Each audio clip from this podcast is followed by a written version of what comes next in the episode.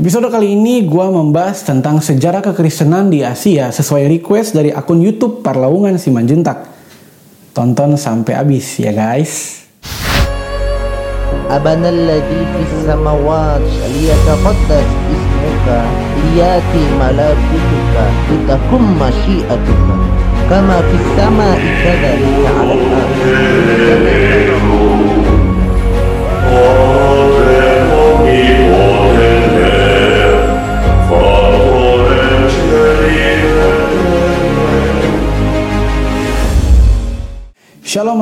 BSM Hamasia, damai sejahtera dalam nama Kristus bagi kita semua. Oke, sebelum masuk pada pembahasan, jangan lupa dukung gue dengan cara kalian pencet tombol like dan subscribe, kemudian bunyikan loncengnya supaya kalian dapat notifikasi pas gue upload video terbaru. Terima kasih guys.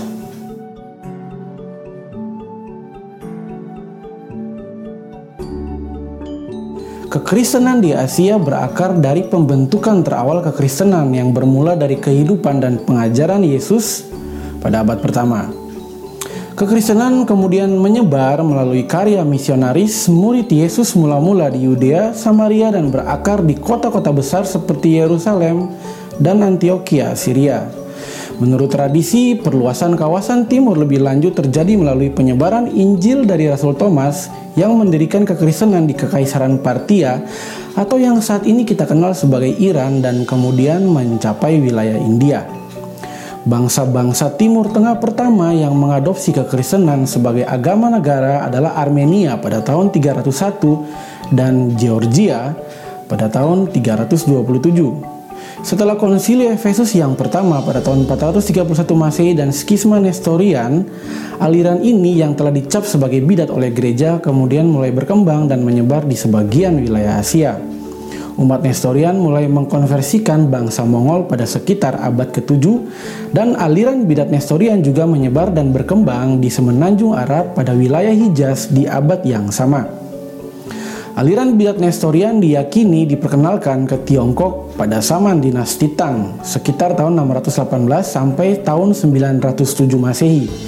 Bangsa Mongol menunjukkan sikap toleran terhadap berbagai agama dengan beberapa suku Mongol utamanya menjadi Kristen dan dibawa ke pemimpinan cucu Genghis Khan yaitu Khan Agung Mongke Kekristenan menjadi sebuah pengaruh keagamaan kecil dari Kekaisaran Mongol pada abad ke-13.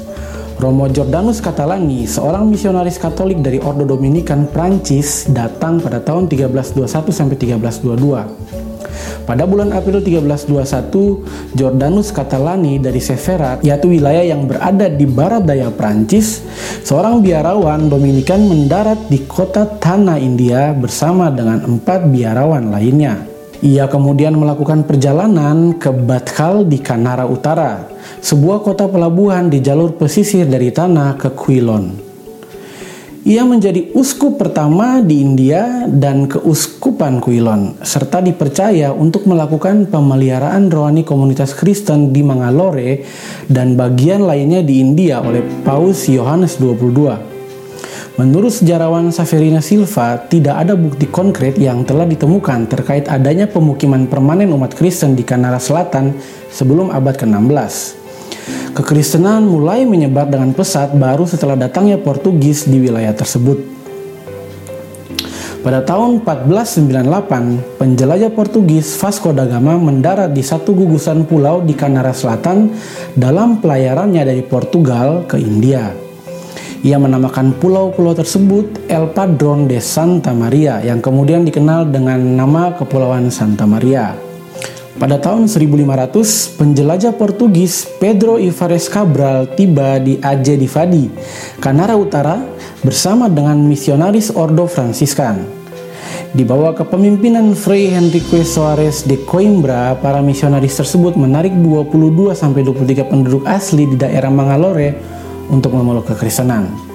Selama masa-masa awal abad ke-16, Krishna Devaraya, penguasa kemaharajaan Wijayanagara dari Dekan memberi hak istimewa komersial kepada orang-orang Portugis di pesisir Kanara. Ada kebebasan sepenuhnya dalam beribadah, berkeyakinan, dan penyebaran ajaran agama di kemaharajaan Wijayanagara. Pada tahun 1526 di bawah komando Lopo Vaz de Sampaio, Portugis mengambil alih Mangalore. Para Fransiskan Portugis secara perlahan mulai menyebarkan ajaran kekristenan di Mangalore.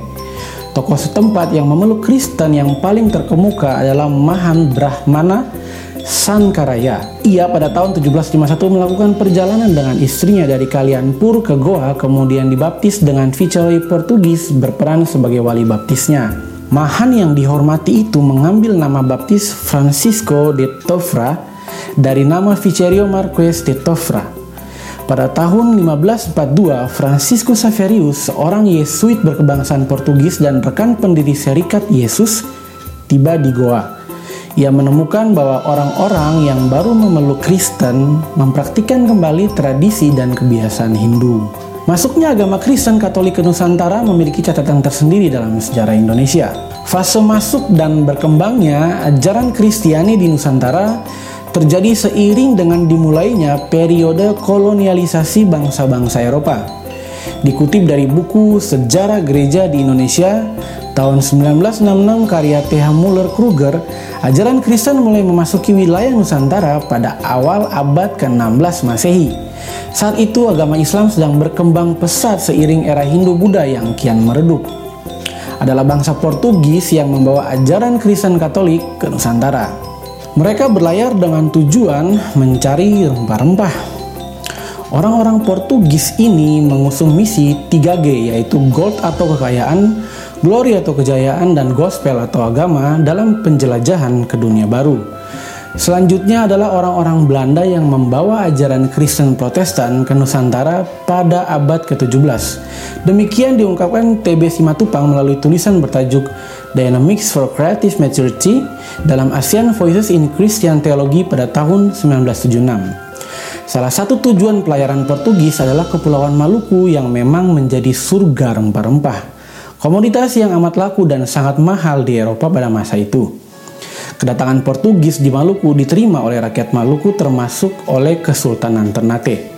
Bahkan Portugis diizinkan membangun benteng yang berfungsi sebagai pangkalan militer, pedagang, dan pusat agama di wilayah Ternate yang terletak di Maluku Utara. Di mana saja dan kapan saja serta tanah mana yang didatangi dan ditempati, pengabaran Injil adalah sebuah pesan suci yang perlu dilaksanakan. Demikian prinsip yang diusung oleh Ordo Yesuit.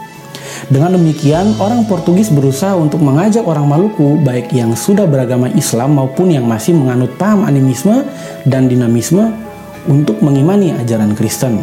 Katolik Roma pertama tiba pada tahun 1511 di tanah Aceh, yaitu dari Ordo Karmel dan 1534 di Kepulauan Maluku melalui orang Portugis yang dikirim untuk mengadakan eksplorasi.